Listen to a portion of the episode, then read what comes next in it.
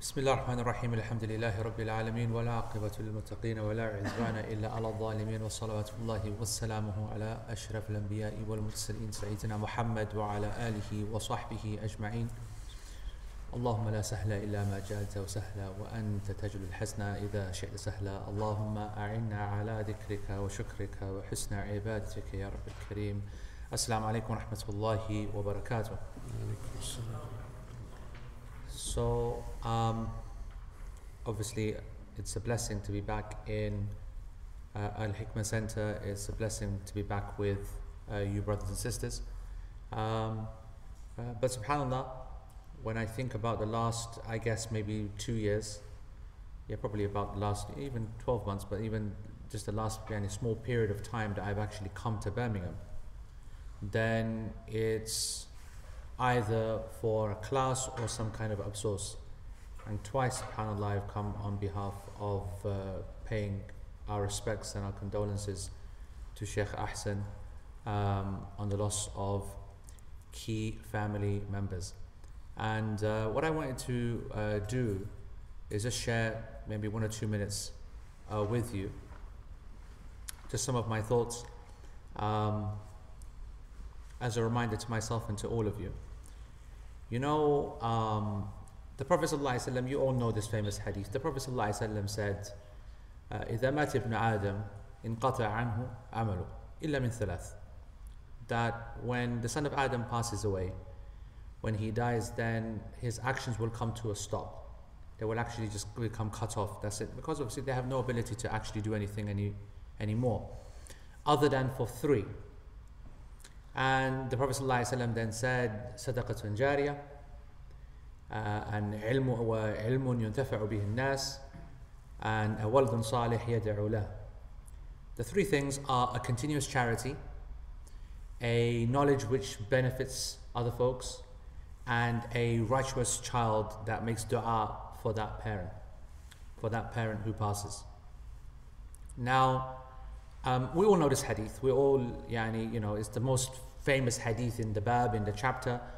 And um, in fairness, in fairness, if it ever came to a hadith that Muslims acted upon, this would be one of them.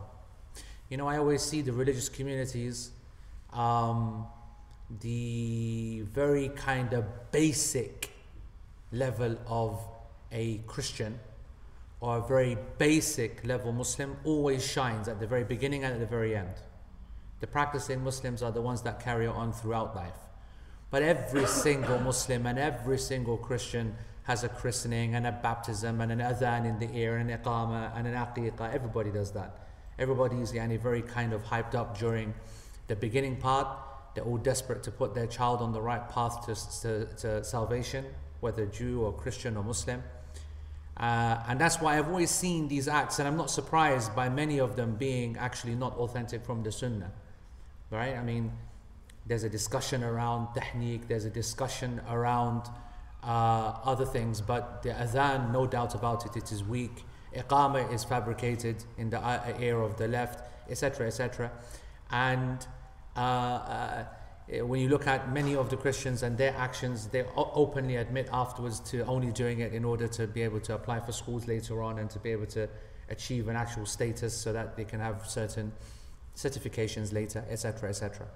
And then these people will then live their lives, yani, you know, on a complete jolly with absolutely no care or concern for the world.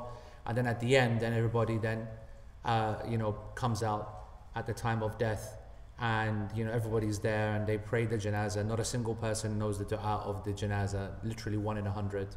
And people ask the kind of standard questions of, you know, can I make a dua in English? How do I need to pray? What do I need to do? Etc. Etc. But they turn out. That everybody feels Everybody feels something at these moments when people come on to, into this world and when people leave this world. Um, however, the people who are practicing, the people who are uh, who live their lives with a focus on Allah subhanahu wa ta'ala and the next life, they want to make sure that the in-between period is something real, is a real quality deen, is a real deen. It's a, yani, a meaningful, wholesome, yani, it actually is something of integrity. I use the word integrity and not sincerity. I say integrity because if you've already started off in this kind of manner with your child, and you know, and often you'll see even non practicing parents, they get excited about their children when they pray. They see it as very cute. They teach them the words Allahu Akbar. They send them to uh, masjid to go and read yani Quran or Qaida at, you know, after school and so on and so forth. But it's not one of integrity. It's an empty type of, an empty type of a propagation of deen. So when those people, they put an effort into their children, a real one, not only are they showing sincerity, they're showing integrity, they're showing loyalty to Allah subhanahu wa ta'ala. And Allah subhanahu wa ta'ala, He will, ne- he will never allow the hard work of the believers to go to waste. He will never allow the hard work of the believers to go to waste. And I want to say all of this because, um, you know, a lot of folks put us on a pedestal, right? Teachers, scholars, imams, they give us a lot more respect than we deserve. Um, for whatever reason. And for certain things we say, for certain things we do, for certain things that we've done maybe and sacrificed. But I will tell you one thing. I'll tell you one thing. If you want to take a benefit from the passing of Sheikh Ahsan's father, may Allah subhanahu wa ta'ala forgive him and have mercy upon him and enter him into Al Firdaus Al A'la without any questioning, without any accounting. Allahumma ameen we believe in what we do. I don't think I will ever say something more important to you in your lives. We believe in what we do. And I say that because we are now living in a time where people are doubting their belief. Okay? Sheikh Ahsan is sitting here, and four hours ago, we buried his father. Right? Literally. Right? And there's duruf, there's things to sort out. There's guests, there's there's rights of other family members, there's people who want comforting in the home, there will be other, you know. But he believes in what he does. I believe in what I do. The Muslims believe in who they are. We believe in the akhirah. We believe there is something more important. We believe that when it comes to what what determines what is right, what is wrong, what is good, what is bad, what is beneficial, what is not beneficial, we truly believe. Whether it's accepted or not, that's, that's, that's what we hope and pray for. But do we believe in it? Do we commit to it? Absolutely. There's not a single shadow of a doubt that we know that even at this moment in time right now, the very best thing that Shaykh Ahsan could do for his father is to carry on teaching the deen of Allah subhanahu wa ta'ala. Because this hadith will be the proof of it, the integrity of this religion will be the proof of it. We believe that the knowledge which Shaykh Ahsan passes on, which is through the efforts of his father, whether willingly, unwillingly, consciously, unconsciously, some people are very, very much involved in the educating of their children to go and further educate others. Others are passively. Some people never ever get to see their children's teachers or their education, but just pay for it. People are sometimes very, very involved. Some, some people are not. Some people don't even understand. Some people don't even have the ability to understand even what, this, what, what the child is learning, but they have a desire that at least my child will get the best access, or I will ensure a certain level of emotional stability in the home, financial stability in the home. Others have a very clear idea. They're scholars themselves. They know exactly what they want their children to achieve. It doesn't matter. That is a knowledge that has come from the Father. And it is a continuous charity because everything that, that, that continues and that is benefited from that and it carries on and other people, yeah, and they tell others and they learn and they practice it themselves and they recall it and others and so on and so forth. And a lot of folks, they focus a lot on quantity here. Huge mistake. Huge mistake. I, I, I'd say it's a beginner's mistake that people focus on, on quantity.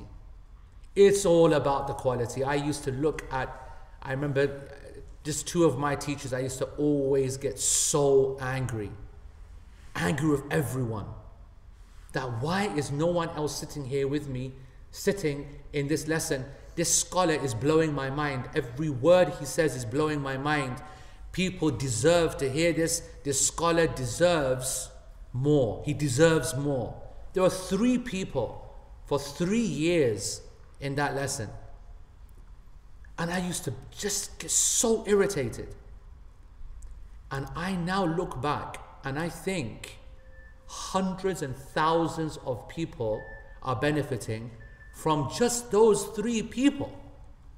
That's not because of the excellence of the, the three students of one of which of one I was one of, but of the sincerity of the teacher who kept on doing it. That's what people miss. We've got this idea, you know, celebrity scholars, they only come out yani, when they're paying paid and when there's huge audiences and whatever, whatnot. you know, you know, this is a lonely game, bro. It's a lonely game. The leaders and the scholars and the prophets, lonely game. Nuh alayhi salam, lonely game. Ibrahim alayhi salam, lonely game. The Prophet Muhammad sallallahu alayhi wasallam, lonely game. It's a real lonely game And to be a true believer, lonely game. وَطُوبَى لِلْغُرَبَاءِ And the Prophet ﷺ said, and glad tidings to those who play that lonely game. Glad tidings. And there's no, this is not a charge class. There's no money being made here. There is no profit. There's no, there's no, you know, the normal things you'd think people yani come to turn out for, and they're making it go. And not, we're not going to stop. We're going to keep teaching every week. And if it's only 10 people in front of us here, 10 people online, we're still going to keep doing it. Whether this is Sheikh Ahsan's first year, this is my seventh year, we're going to keep doing it and carrying on. Because you know what? because we believe in its value, because we believe in the value of knowledge and we believe in the statements of the Prophet. And that's something that's not praising ourselves or praising the scholars, it's praising Allah and His Messenger that they allowed us to enter into this amazing religion. It's praising them. And so, what I want to say to you right now, so that you never ever forget, everybody who hears this and sees this, never ever forget what I'm about to say. We have the haqq on our side. Believe in what you are studying. Believe in the community that you are a part of. You are blessed beyond your imagination. You are blessed beyond your imagination to be part of this community of believers.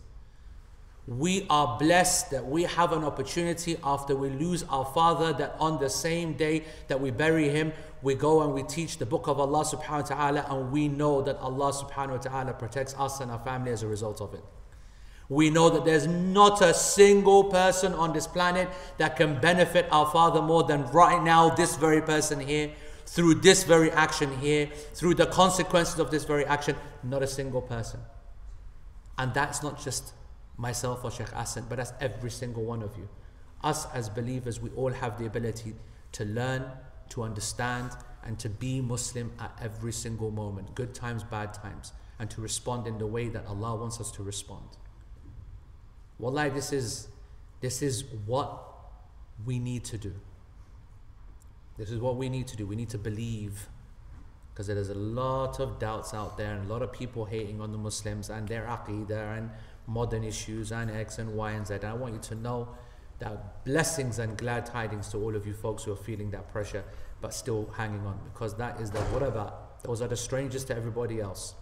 And we're becoming increasingly strange.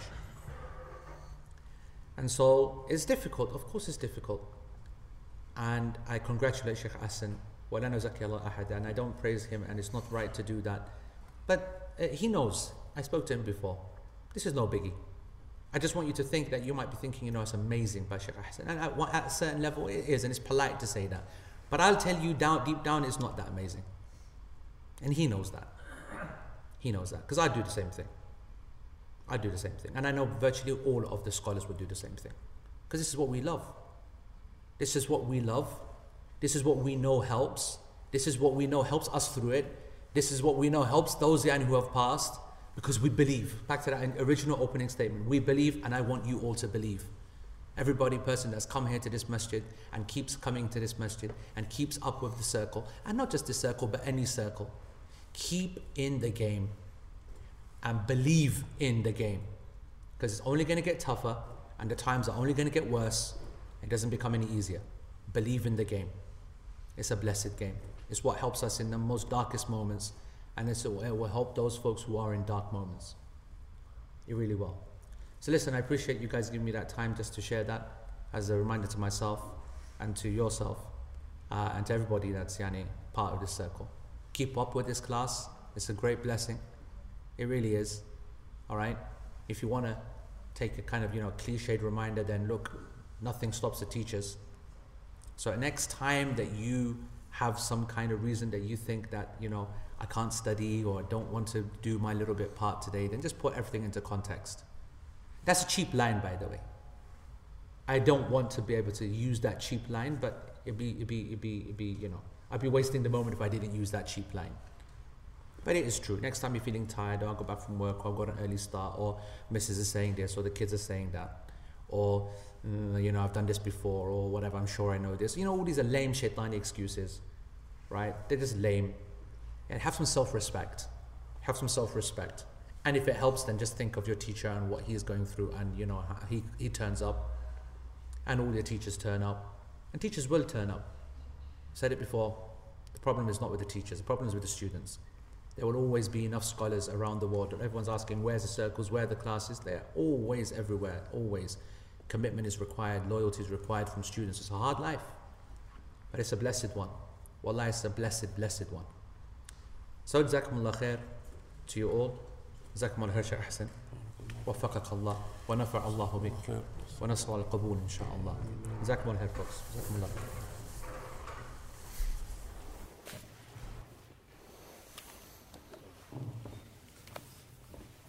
السلام عليكم ورحمة الله وبركاته بسم الله الرحمن الرحيم الحمد لله رب العالمين اللهم صل وسلم وبارك على نبينا محمد وعلى آله وصحبه أجمعين ما بعد uh, I want to thank Sheikh Abu Isa uh, firstly for coming from Manchester, attending my father's janazah, and he was there at the graveyard, the burial as well. And then he, uh, when he found out that the class was going ahead, he actually wanted to come and, and like start off the class and be here. So, Jazakallah khair. May Allah Azza wa Jal bless him and his family and his wealth and everything that is his. Um, the class that we had actually, subhanAllah, one of the things that um, when Allah Azza wa plans something, it's done in a way that's beyond anyone's imagination, anyone's understanding, anyone's level of wisdom. Because we're speaking in our tafsir about a surah, as we all know, in which the Prophet ﷺ is given an indication, a sign, and the hadith says and uses the word alama, which means a signal and a sign, that his time was coming to an end. And we've spent the last two lessons looking at verses number two as to what those signs were. Verse number one being the conquest of Mecca, verse number two being the acceptance of Islam in great large numbers and quantities of people across the Arabian Peninsula. And actually, those two verses are verses in which Allah subhanahu wa ta'ala is reminding the Prophet sallallahu of his blessings and what he would accomplish what he would come to achieve, see towards the end of his life as a result of all of his efforts of 20 plus years of da'wah, of striving. You know, Shaykh Isa said, the lonely game, all of that stuff that we know, that we've heard, that we've come across, that we are constantly reminded of. As a result of all of that, the punchline comes in number three, verse number three, the final verse. And that is what Allah Azza wa Jal now commands the Prophet ﷺ to do. So this isn't going to be like our regular tafsir class because I wanted to just kind of like give some of my thoughts and contemplations over it. And maybe like the actual technical tafsir of the verse we'll leave till next week, perhaps. Um, or maybe you know we can we can uh, delay it to another verse of a similar context in which we can come to. Either way, um, so what I want you to focus on now is, is what this verse actually means. When Allah subhanahu wa ta'ala, after mentioning verse number one, verse number two, then Allah subhanahu wa ta'ala says, فَسَبِّحْ بِحَمْدِ رَبِّكَ وَاسْتَغْفِرْ إِنَّهُ كَانَ تَوَّابًا Then glorify the praises of your Lord and seek His forgiveness, for indeed He is the one who often accepts repentance subhanahu wa ta'ala. And the Prophet wasallam is living a life and has lived a life up until that point and will continue to live a life because a number of the scholars of tafsir will say that the Prophet ﷺ, after this verse lived for approximately two years. After this surah, approximately two years he lived before he passed away. Sallallahu alaihi wasallam.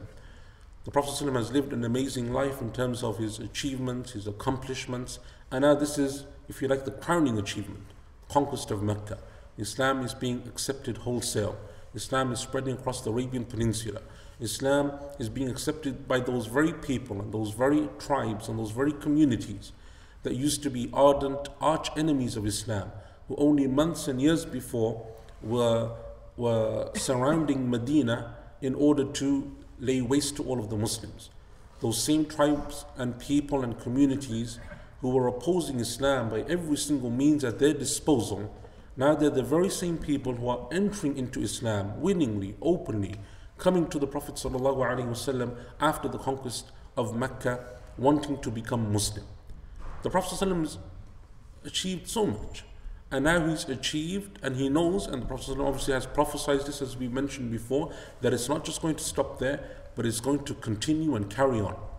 It's going to spread to the Byzantine Empire, to the Persian Empire, to different parts across the world. And we all, all know of the hadith in this regard, including the hadith of the Prophet ﷺ in which he said that there won't be a mud hut or a single house made of those different materials except that Islam will enter into it. Right? That's something which the Prophet ﷺ knows.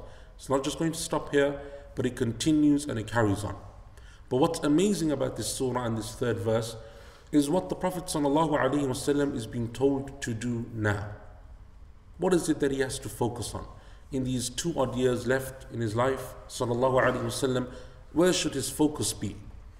And Allah subhanahu wa ta'ala commands him to make more dhikr, to come closer to him, as if to prepare himself spiritually for the meeting with his Lord subhanahu wa ta'ala.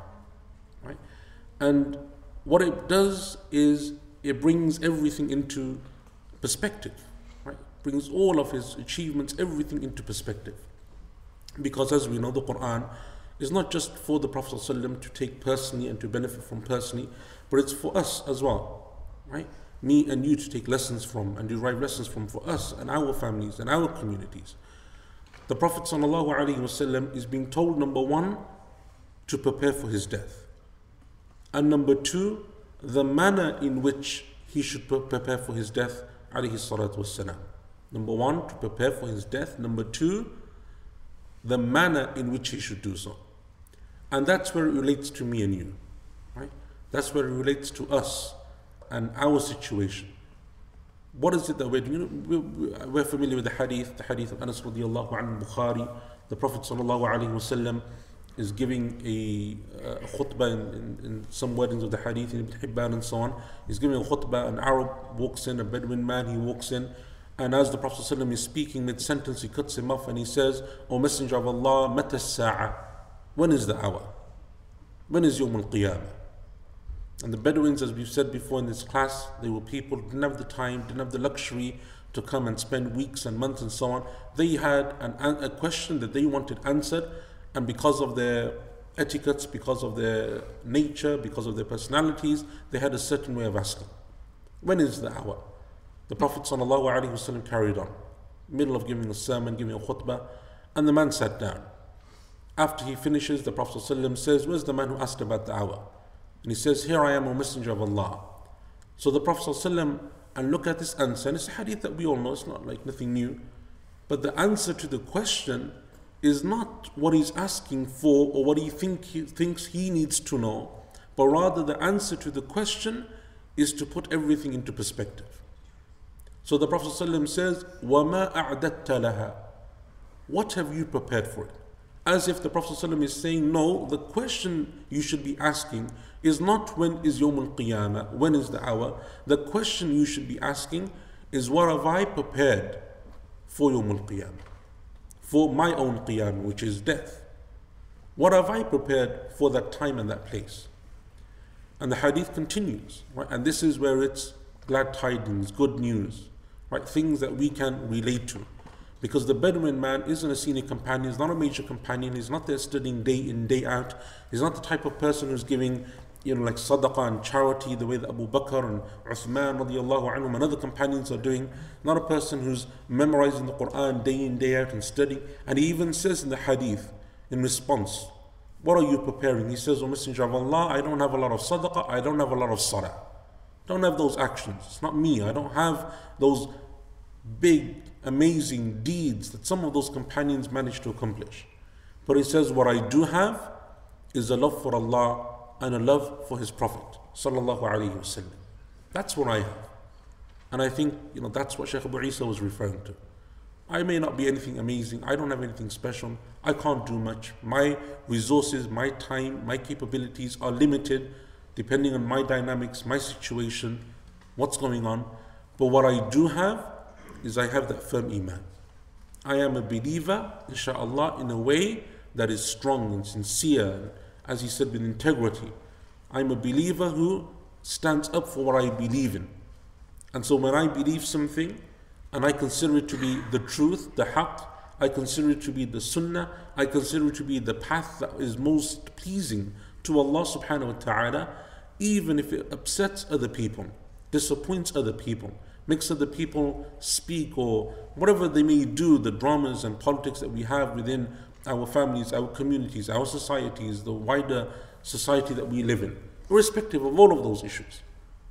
I will stand firm upon that because I know that that for me is perspective.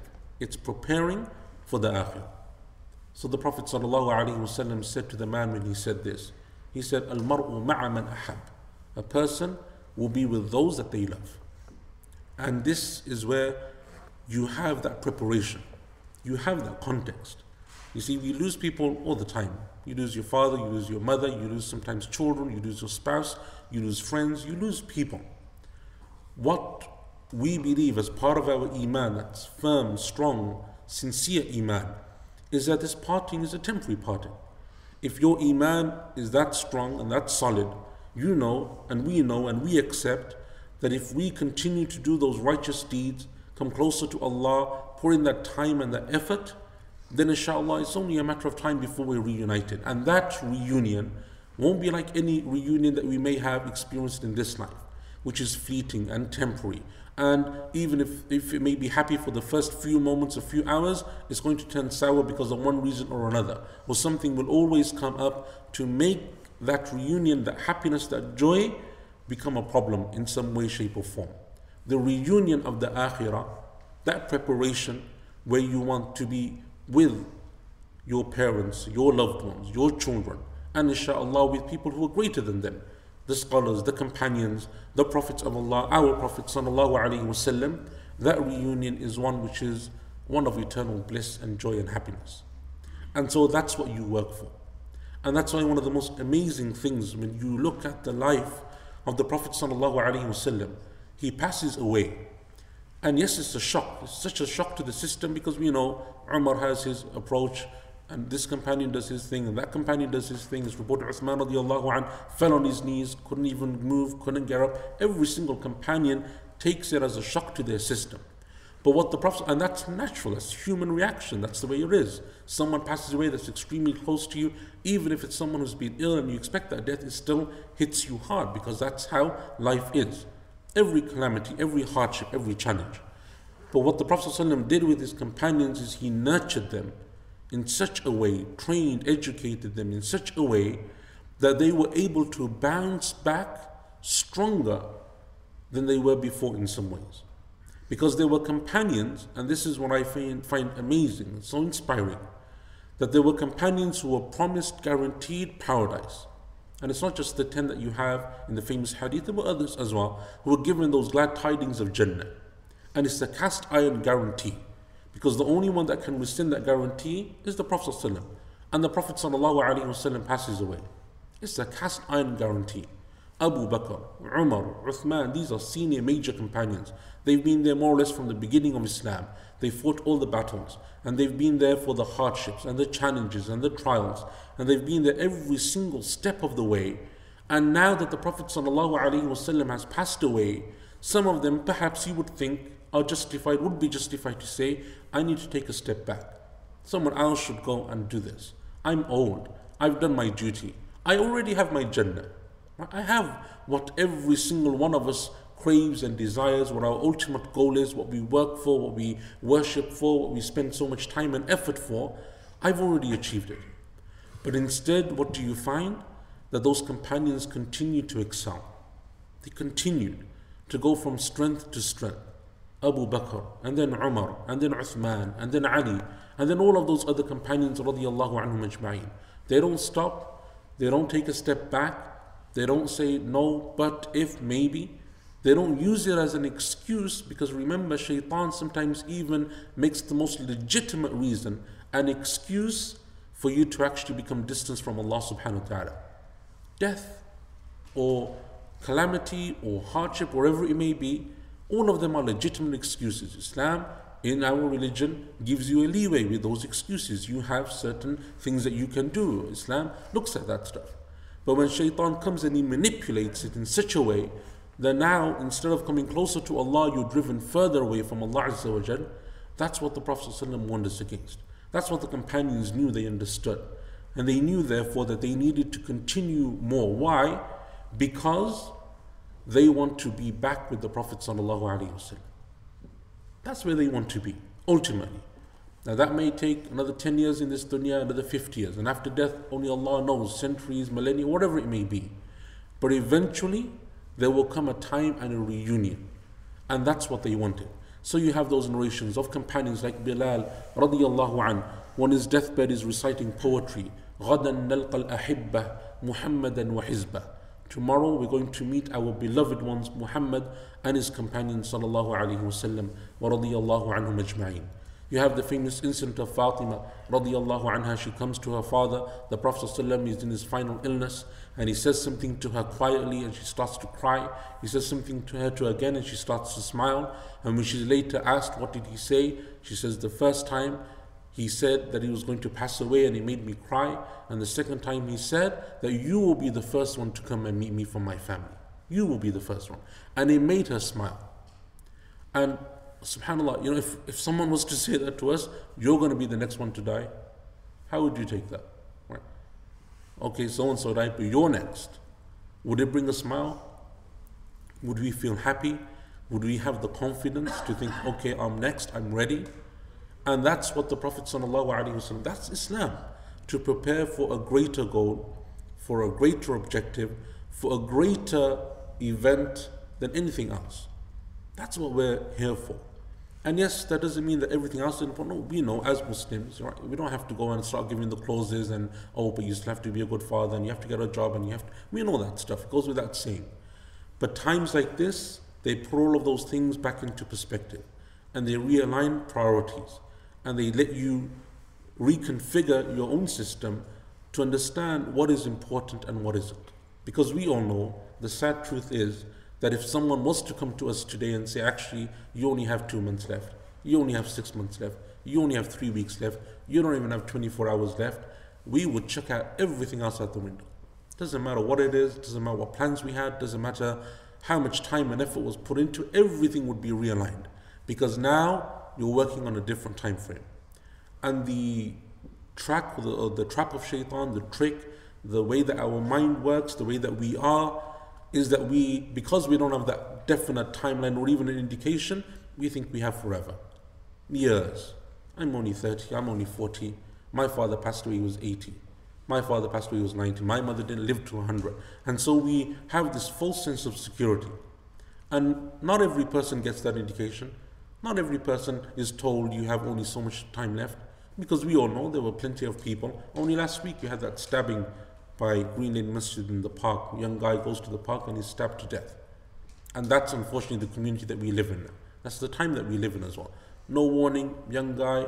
I know someone only like a few weeks ago, a brother, his youngest daughter, 18, 19, she died of cancer. No guarantee. It is a trap of shaitan that he makes us think that we have so much time. And so he makes us neglectful, right? And we've all heard the same stuff, right? I'll, perform Hajj when I'm 60 you know, I'll practice when I'm 40. I'll do this when I'm retired. Then I will think about priorities. But what times like this should do, and they do to a certain extent, is that they boost that system, right? They make you quickly realize that maybe we don't have those times, we don't have those guarantees. And then it comes to that second part of the equation, and that is what do you do? How do you prepare? What are you going to do in order to prepare for that moment whenever it comes? Because if you're ready, you know, subhanAllah, my father was ill and he was in hospital before he passed away. So we had the time and we had the presence of mind and we had the ability to go and spend time with him and to do all of those things that we as Muslims should do. Remind him, say the kalima, remind him of Allah and His mercy and so on. But that's not necessarily the case. It's not necessarily that we ourselves will have the opportunity that someone will come to us and say, Oh, say La ilaha illallah, you only have a few moments left, a few hours, a few days. Don't have that guarantee. So when death strikes them, you know that it's from the signs of Yawm al Qiyamah. The Prophet ﷺ told us, Mautul Faj'ah, which is sudden death, unexpected death, it will become more common. One of the signs of Yawm al Qiyamah becomes more common.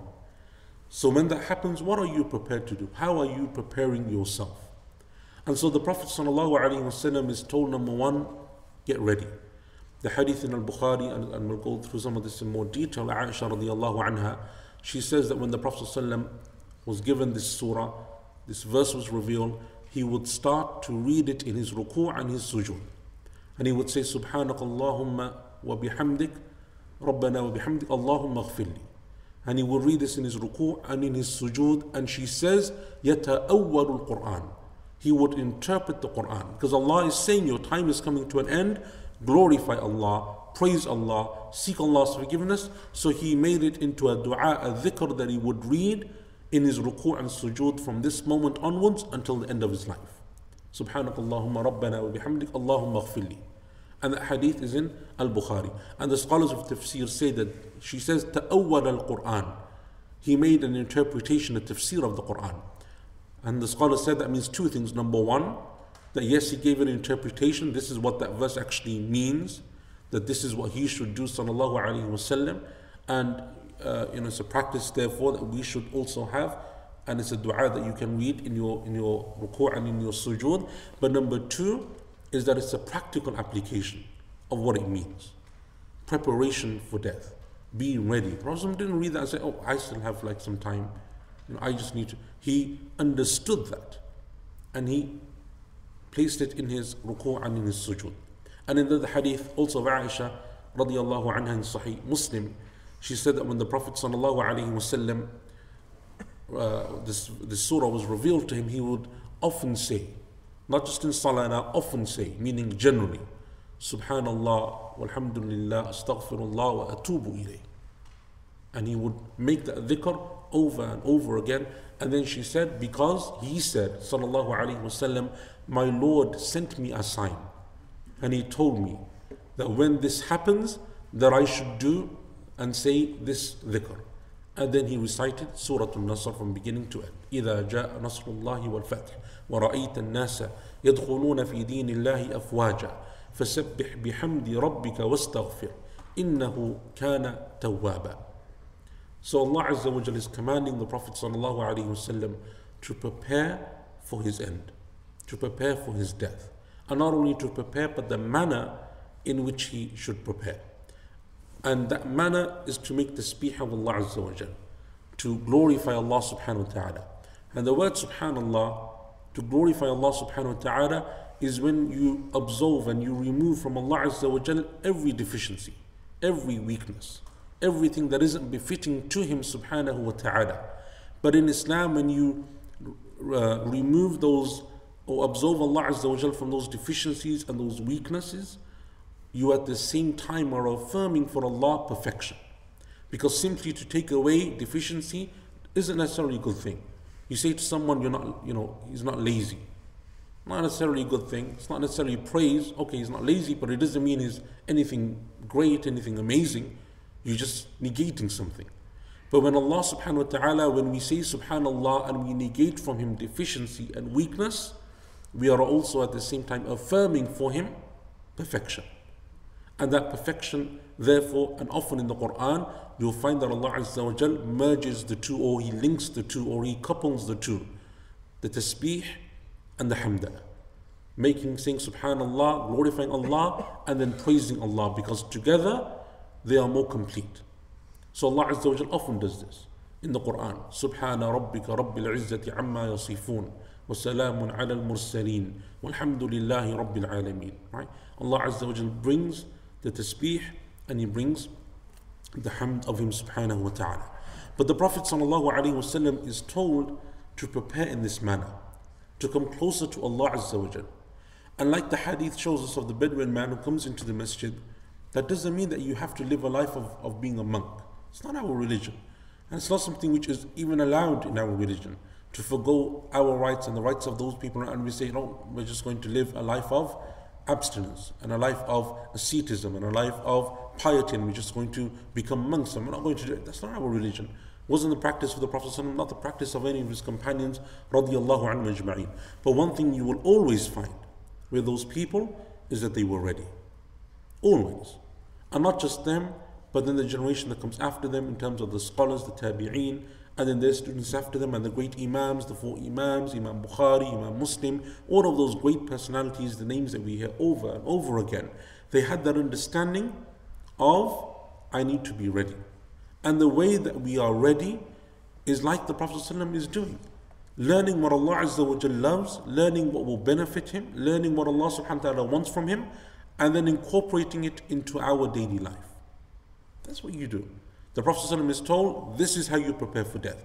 What does the Prophet do? He makes it into a dhikr, and obviously you needed the lead for some of this stuff. You can't just start going and doing your own thing. But the point is that it's already been done for you. You can incorporate it because it's already been mentioned how in the Quran and in the Sunnah.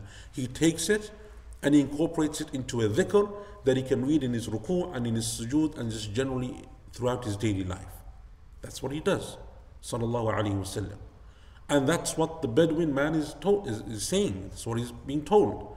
Because he can't do much more. He lives in the desert, can't be a student of knowledge, doesn't have much money, can't be extremely charitable, can't be very generous, you know, isn't a fighter, not going to probably go on jihad because the Bedouins weren't really part of that when the companions used to go, weren't part of that of that setup. Doesn't have anything.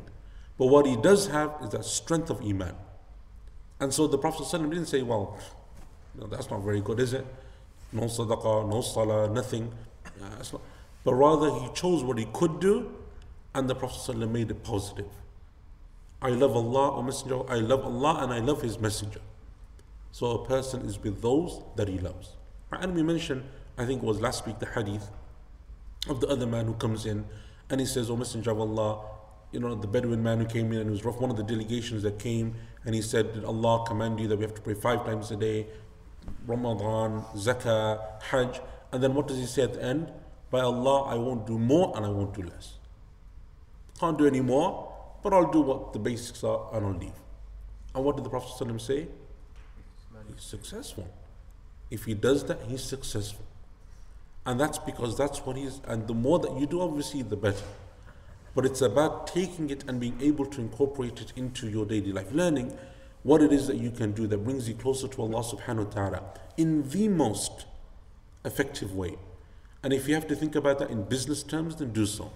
Maximum profit for minimum spend. What's the minimum amount of effort that I need to put in to get the maximum return? Right? And I think that's what Sheikh Abu Isa was speaking about when it comes to instead of quantity, quantity, quantity, quality. The Prophet, ﷺ, for example, left his house for Fajr. And he came back a couple of hours later, and his wife was still sitting in the same place after Fajr making her adhkar. And he said to her, Have you been sitting here all that time from Fajr throughout the morning? I've prayed and I've gone out and I've done X, Y, and Z, and I've come back and you're still in the same place making dhikr, mind you, not just sitting there idly, not just sitting there doing nothing, not just sitting there wasting her time, not just sitting there quietly. She's making dhikr of Allah Azza wa And she said, Yes, O Messenger of Allah. He said, I said a few statements that those statements are equal to everything that you've been doing. Subhanallah wa bihamdih, adada khalqih, wa rida nafsih, wa zinata arshih, wa midada kalimatih. And again, look at the tasbih and the hamd. And if you look throughout the sunnah, you'll see that when the hadith that speak about the virtues of saying subhanallah and alhamdulillah, either individually or coupled together, are amazing making that short statement, right, which is part of the morning adhkar, making that literally, like, what was that, 10 seconds, 15 seconds, was greater in reward than hours of making dhikr throughout the morning. And then you have the other hadith, the last hadith, for example, of Sahih al-Bukhari, the hadith in which, with which Imam al-Bukhari completes his Sahih. كلمتان حبيبتان إلى الرحمن خفيفتان على اللسان ثقيلتان في الميزان سبحان الله وبحمده سبحان الله العظيم Two statements, extremely beloved to Allah, heavy in the scales, light upon the tongue, Subhanallah you wa bihamdih, Subhanallah al-Azim. And you have other hadith that inshallah maybe next week we go through in more detail, we'll go through some of but those virtues are known. It's not like no one knows, it's not like it's something It's okay. It's not like it's something which no one knows, we haven't come across. Using what you can in the way that you can, in the manner that you can, and that's what it comes down to. For me, that might be teaching. For someone else, it may be to do with money. For someone else, it's to do with what they can do in terms of serving people in their community. Whatever it is. And remember that the companions of the Prophet ﷺ were not robots.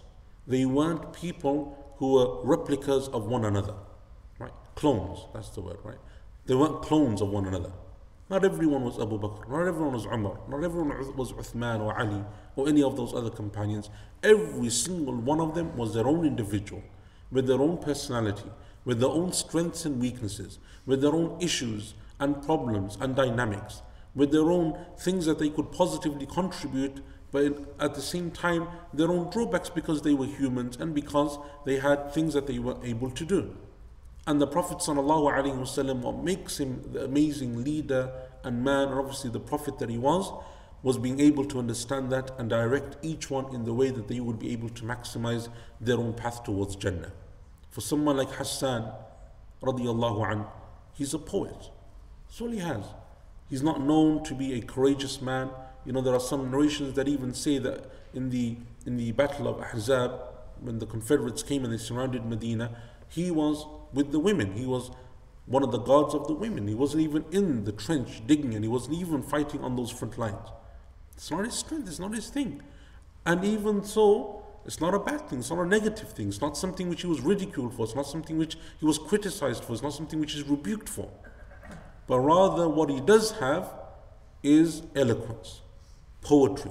And so the Prophet would say to him, Fight them with your words.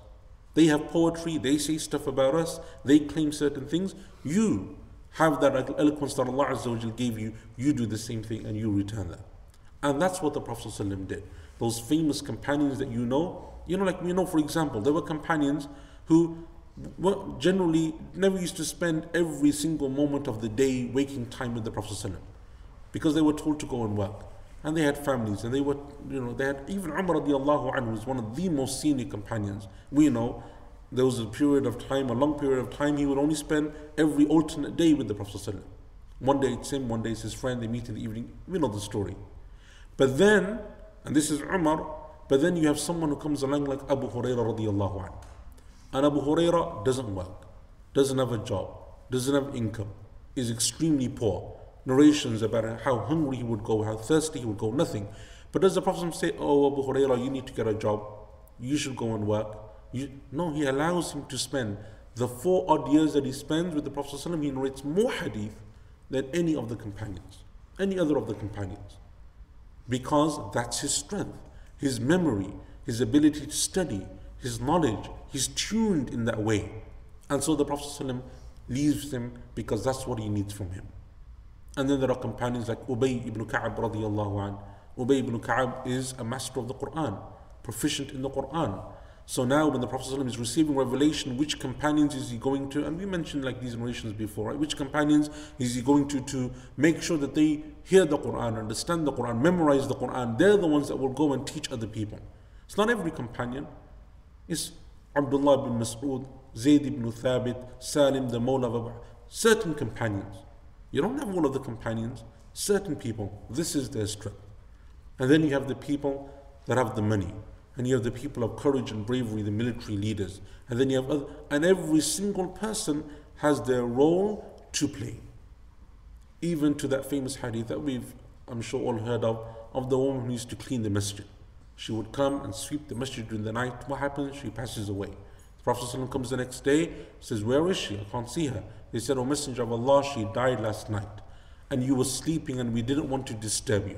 So we washed her and we shrouded her and we buried her. We prayed over and we buried her. So the Prophet ﷺ went to her graveyard, right, and this is one of the one of the proofs to, to say that if you miss the janazah, it's allowed for you to go to the graveyard and to pray a janazah over or to pray the janazah prayer over that deceased person. He went to the graveyard and he prayed, sallallahu alaihi wasallam, because she isn't famous, she's not well known, but she had a role to play. That's what she excelled in. And so the Prophet sallallahu alaihi wasallam knew the strengths of every single person. So Allah Azza wa Jal, in this surah, concluding this surah is telling the Prophet number one, to prepare. And number two, the manner in which he should prepare. And this is, I think, the lesson that we should take not only from in recent events, but especially from this surah. And that is how and what are we doing to prepare? How prepared are we for that moment when it comes? And if we're not, because none of us are prepared, none of us are prepared. You know, like you said about certain scholars of the past, if they were told that they're going to die today, die tomorrow, they wouldn't be able to do anymore because they're already doing so much. None of us, none of us sitting here is anywhere near that level. But then what are we doing? And remember that Allah subhanahu wa ta'ala rewards intention and it rewards sincere effort and it rewards that level of integrity, that level of iman, because that intention is extremely heavy on the scales. So, yes, you may not always get to do it. Yes, it may not always be so easy. Yes, you may not always be successful, but you have that firm conviction and you're reminding yourself and you're and you're dealing with that situation when it comes. Every single situation, what you have to do is try to stop, take a step back, and say to yourself, What do I do here that will give me the best outcome in the sight of Allah subhanahu wa ta'ala? Because in situations, what we usually do is we think, How will I get through this in a way that will keep people happy? In a way that will get me some money, in a way that I won't lose so much, in a way that people won't speak ill of me. And we have, and that's by the way not not really a bad thing or nothing wrong with that because those are things that you have to the considerations. But where in that equation is the question: What does Allah want from me most from here? What does Allah want from me? Which path, which option, which choice, if I take it, will bring me closest to Allah Subhanahu wa Taala? And if most of us thought like that, we just took that step back, just that momentary, uh, that moment of reflection. We took a couple of minutes we just calmed the situation, we stepped back, we thought about it, not only would our own personal lives be different and the lives of our families, our communities would be different. Our whole community would change simply by us changing the way that we think. As Allah says in the Quran, إن الله لا يغير ما بقوم حتى يغيروا ما بأنفسهم. Allah never changes the situation of a people until they first change their own situation. How can we expect as a community, as an ummah, to come closer to Allah, to be stronger? All of those things that everyone wants and that people are always arguing and debating about. When the, when the moment comes to me, myself personally, and my family, the last thing I think about is what did Allah want? What did the Prophet ﷺ say? The last thing I think about is what pleases Allah. But then I am upset when the rest of the ummah doesn't think that way. When our leaders, the Muslim leaders, don't think that way. When scholars, for whatever reason, maybe do something and we don't understand, we think that they're thinking and doing things in a certain way. But me and you, when it comes to us, it's the last thing in our minds. And so the Prophet ﷺ always led by example. As we know, that's his role as a prophet, as a messenger, to teach people by example. Now, the vast majority of the companions, as we know, didn't tune in to the fact that the Prophet ﷺ is about to pass away. There's a hadith, we have this hadith the of Aisha, we have the hadith that we mentioned before of Abdullah bin Abbas radiallahu anhuma. We have those narrations, there were companions, Umar radiallahu anhu from that narration understood, Abu Bakr has the narration, he understands. But that's like a handful, a dozen, two dozen, a few. The vast majority of companions aren't tuned into the fact that now his time is coming to an end. Not something, or even if they are and they understand, it's not something which they have that, you know, it's not something which they're really expecting to happen so soon. So they don't necessarily have that understanding of what the surah is referring to because that narration of Umar radiallahu anhu with Ibn Abbas shows that many senior companions their understanding of what the surah referred to wasn't the same understanding as Ibn Abbas and Umar radiallahu anhu. They had differing opinions. Some of them just stayed quiet because they didn't know or they didn't want to say. However, despite that, despite them not knowing that preparation is always there. They can see the Prophet is preparing, and they themselves are then preparing. Because that's what happens when you lead by example. When you lead in a certain way, your family, the people that are closest to you, will see that. When you base your decisions and your choices and your options as to what pleases Allah subhanahu wa ta'ala, what brings people close to Allah Azza wa Jal, what can I do that will please Allah subhanahu wa ta'ala, your children, will see that from you. So as they grow up, when it comes to decision making, when it comes to choosing paths and making choices, they will know subconsciously. They will know that it's something ingrained within them, that in their family, this is what, how things were done. This is the way that we used to arrive at conclusions, at the way that we used to arrive at decisions. We would factor this in along with, yes, everything else as well, but this would be the major factor that we would think about. And that is how the Prophet ﷺ educated his companions by example, by letting them see his decision making process so that they could understand and no one could ever doubt that the Prophet ﷺ ever did anything except because it was pleasing to Allah subhanahu wa ta'ala. And then the companions, when they did what they did, no one could ever have any doubt that the actions that they took and the decisions that they made were ones that they sincerely believed were the ones that would bring them closer to Allah subhanahu wa ta'ala. And everyone's human, everyone makes mistakes.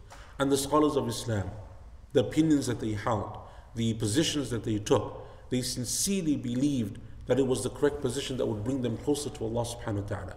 And when that's the case, and that's the way you think, then it's something which seeps into the people around you. And they understand that's the factor. And that's how you change practices that are incorrect, practices that may be innovations, or practices that are far away from the sunnah.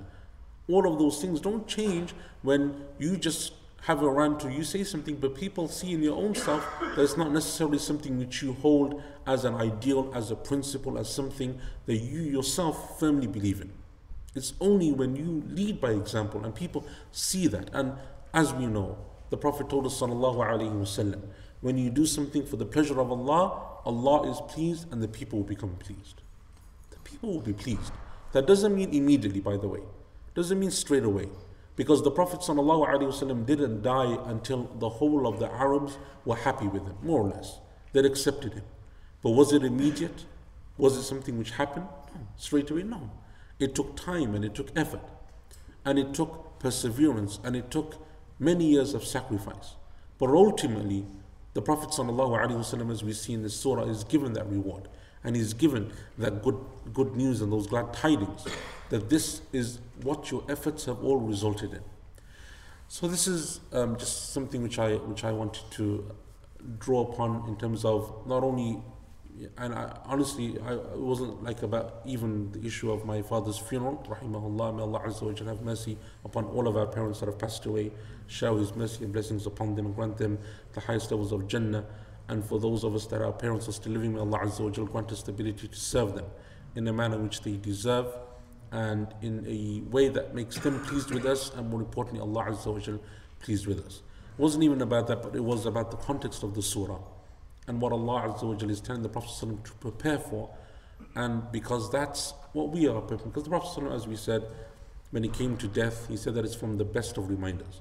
So if we're not reminded, we don't take lessons, we don't take heed, we don't take benefit, doesn't jolt you awake, then really people pass away, people that are close to you, and you go back into the same grind, the same routine, nothing changes, you haven't really benefited. And a sign of true love, a sign of true love for the people that you hold dear, the people that you want to be with, the people that you're going to miss dearly, the people that you uh, want to have eternity with. The sign of that true love is that you do everything in your power and ability to ensure that, inshallah, that happens through your actions, through your deeds, through your character, through the sadaqah jariyah, those avenues that we, that we mentioned in that hadith, everything that's in your possible realms of capability.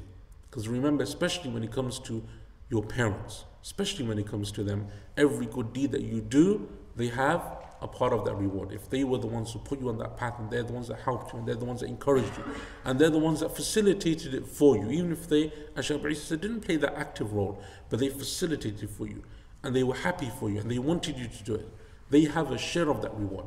And Allah is all forgiving and all merciful. Allah is forgiving and merciful. So even if they didn't play the active role, Allah Azza wa Jal, inshallah, will give them a share of that reward for the efforts that you put in.